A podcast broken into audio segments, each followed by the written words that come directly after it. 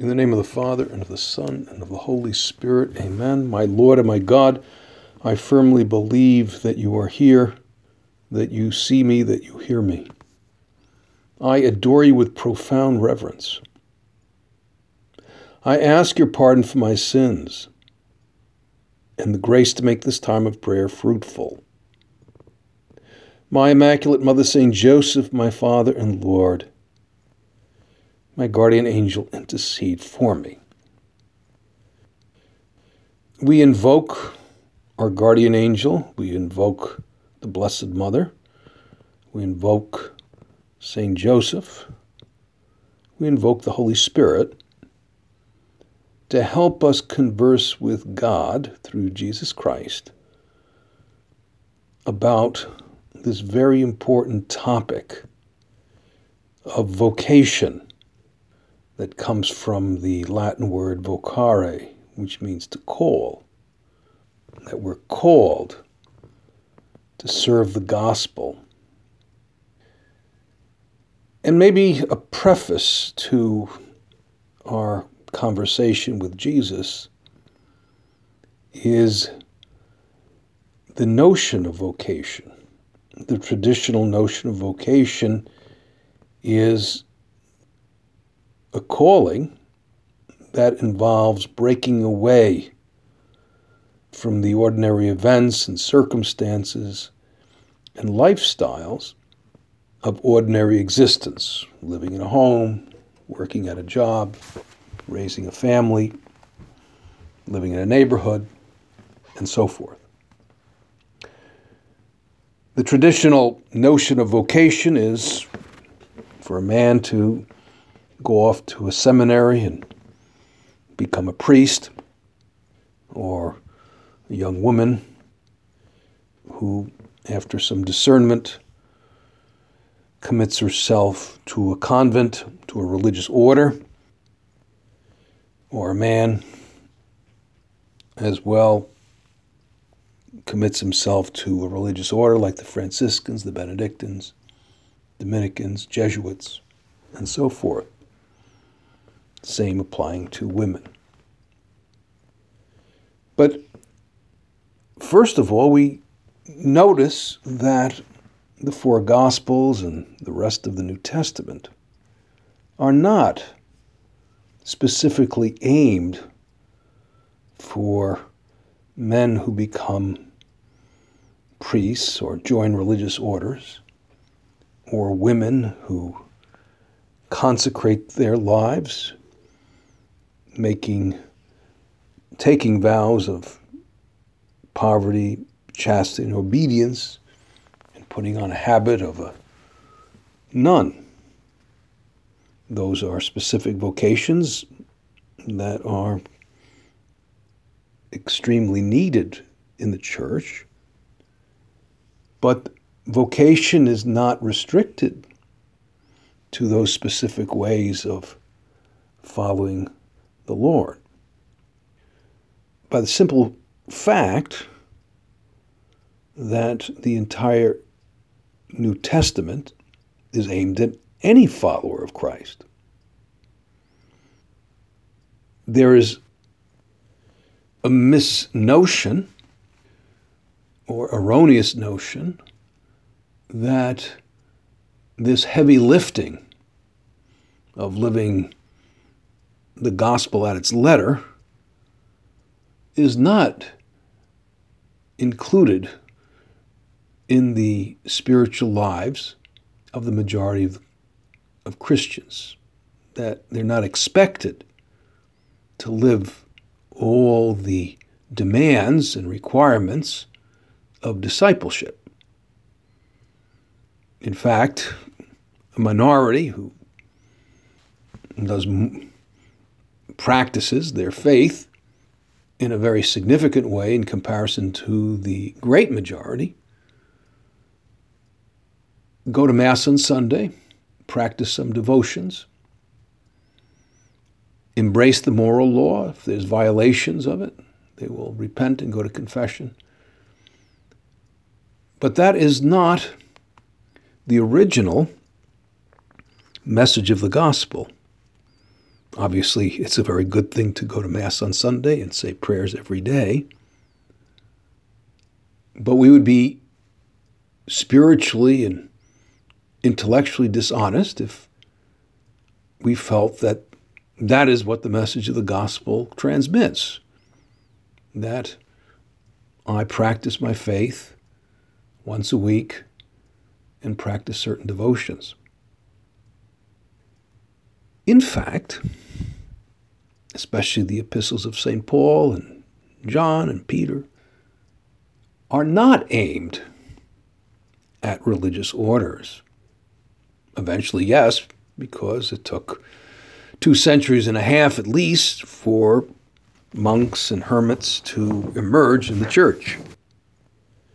It's not exclusively aimed at the hierarchy. At least initially, it was aimed at lay people. There were few priests in comparison to lay people, especially in the early church. And each epistle, I would speculate, was addressed to 50 families, 40 families, and the church's presence in Corinth or Athens or Ephesus was a moral presence. Obviously, there was no temples, Christian temples to Christian churches. There was no rectories or parish centers or parochial schools, especially when Christianity was a capital offense. It was a moral presence, and the liturgy was usually celebrated in bigger houses where you could fit more people. But nevertheless, everyone was on the same page that you're either in or you're out, and that discipleship involved being totally centered on Jesus Christ. That everyone had a sense of vocation and everyone had a certain clarity on what the Christian vocation involved. In fact, Paul addresses the early Christians as saints. Paul mentions virtually in every epistle, specifically, I two come to mind immediately. In St. Paul's letter to the Ephesians in chapter 1, the Holy Spirit, through the instrumentality of St. Paul, says that we are called to sanctity before even the creation of the world. God had our sanctity in mind. And arguably the oldest document of the New Testament, which is St. Paul's letter to the Thessalonians, first letter, where he says, This is God's will for you, your sanctification. And maybe during this vocations week, we could ask our Lord through the intercessors I mentioned at the beginning of the meditation that we become more aware that we are called to be saints and that we are not exempt from the divine commission where Jesus says, Preach the gospel to every creature. That's St. Mark's version, traditionally has it, that that was taken from the preachings of St. Peter. The other Gospels essentially say, Make disciples of all nations. Paul's letter to Tim- Timothy says that it is the will of God that everybody come to the knowledge of the truth and be recipients of Christ's saving merits. I'm paraphrasing. And what do I do?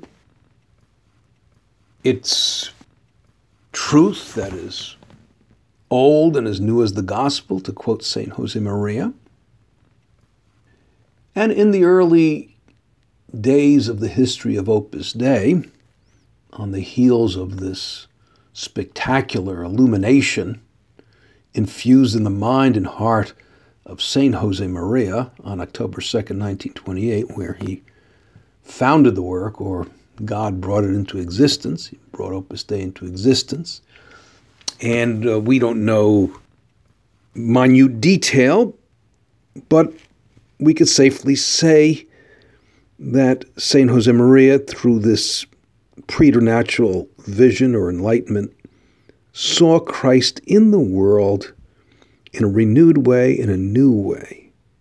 And this light contained a message that is intimately linked with vocation that everyone, with special emphasis on the man and woman in the middle of the world, the cab driver, the hairdresser, the farmer, the mechanic, the teacher, the scientist, the mom, the dad, the baseball player, the tennis player, etc., are called to be as centered on Jesus Christ as St. John of the Cross, or Padre Pio, or Mother Teresa, or Sister Faustina. And they have the same duty, but as lay people, to preach the gospel just as much as their parish priest or the archbishop or even the Holy Father. The Holy Father is Holy Father and cab driver is cab driver. But nevertheless, they have that same calling. There's a certain equality. There's a universal call to sanctity, which will be solemnly taught by the Second Vatican Council. But when he starts to reveal this light or the ramifications of this light, that God wants every Christian to become aware that he or she is called to be a saint and to live every word of the gospel and to bring the gospel to others and to attract others to Jesus Christ. I mean, this is Christian Teaching 101. But this teaching, this knowledge of one's vocation, was in deep hibernation and was only reserved for specific callings. You can almost say extraordinary callings of the religious life or the priestly life. And this certainly was not the case in the primitive church. The oldest document after the New Testament, called the Letter to Diognetus, the author is unknown, anonymous, but the message is pretty crystal clear. And the intent of the author was not to keep the clergy under the radar, but rather he was describing the early church, and I think it was written about maybe 140 AD, describing the witness, the holiness of people who blended in the neighborhoods, people who had the same trades, professional callings, people who had families like everybody else, people who had regional accents like everybody else. This is in the letter. Artists, craftsmen, soldiers, even slaves in those days. And they were described as a light for their family, for their neighbors, for their society. And they had telltale properties or characteristics the most compelling was charity. They loved others unconditionally, the letter says, even those who hate them. And he was almost incredulous. I mean, the tone is a little bit of incredulity that these early Christians were actually chaste and were faithful to one spouse. And he was kind of amazed by that. And lastly, said that they were also marked by a certain dedication and courage to their founder, Jesus Christ, to such an extent that they would actually die for him, and that would occur as well. But you would never explicitly detect that the church had a hierarchy, indeed did. But so much did the laity see their calling as people on the front lines of evangelization that you would almost not realize, unless you knew the tradition of the church, that there's no hierarchy there.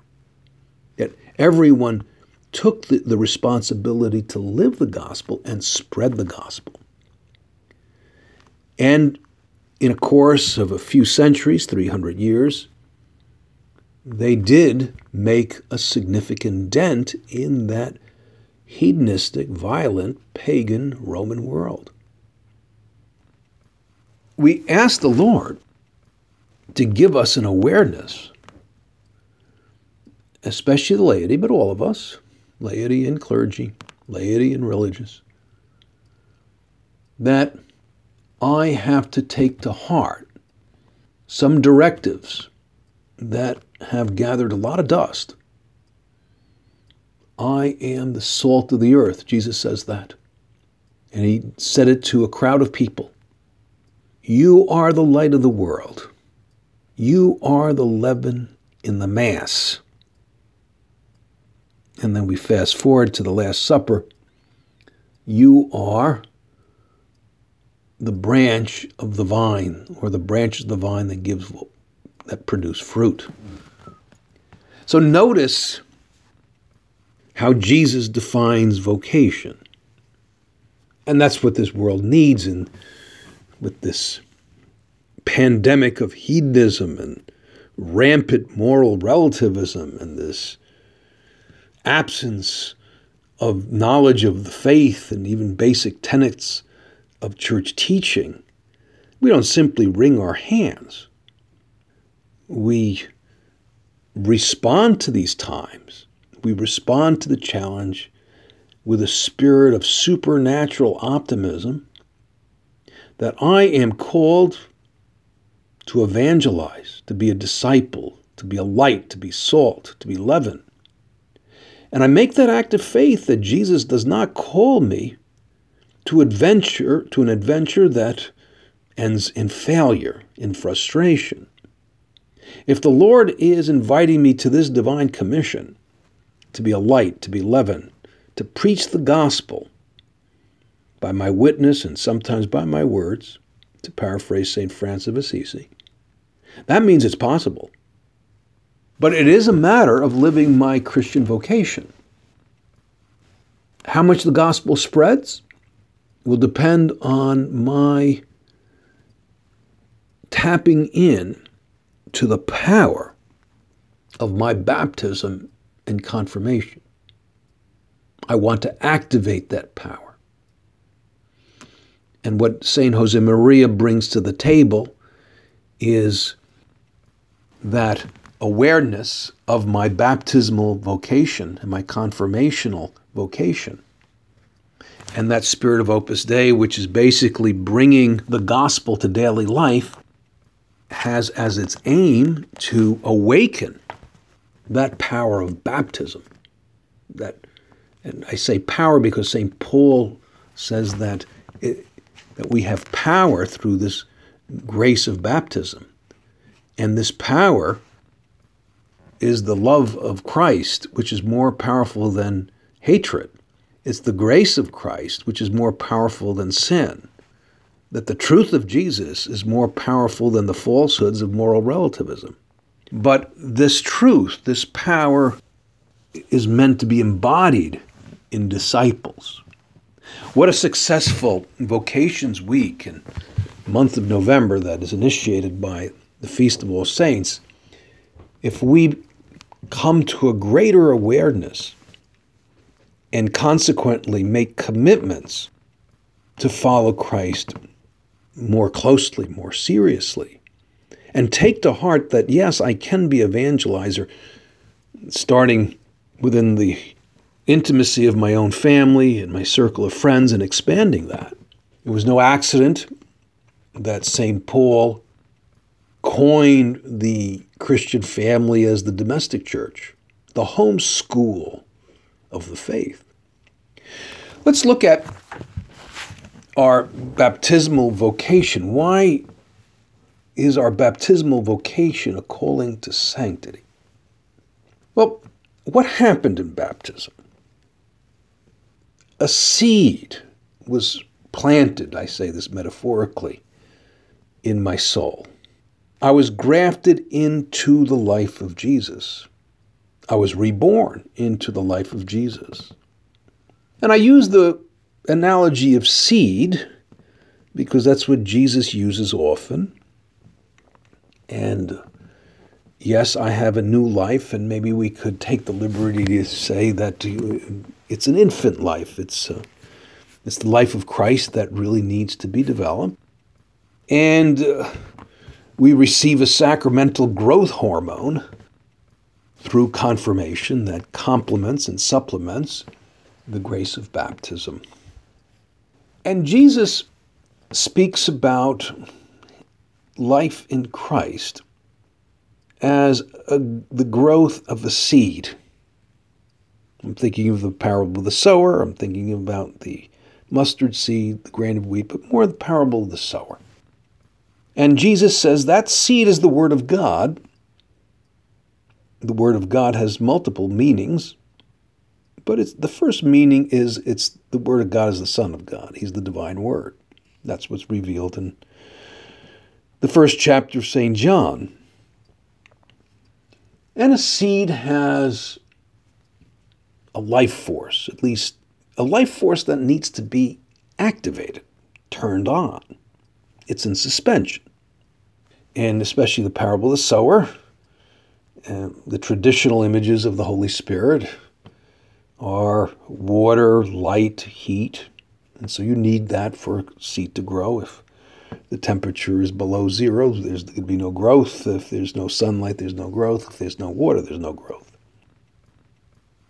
And those images represent the grace of God, the Holy Spirit, that causes that life of Christ or in the baptized to grow.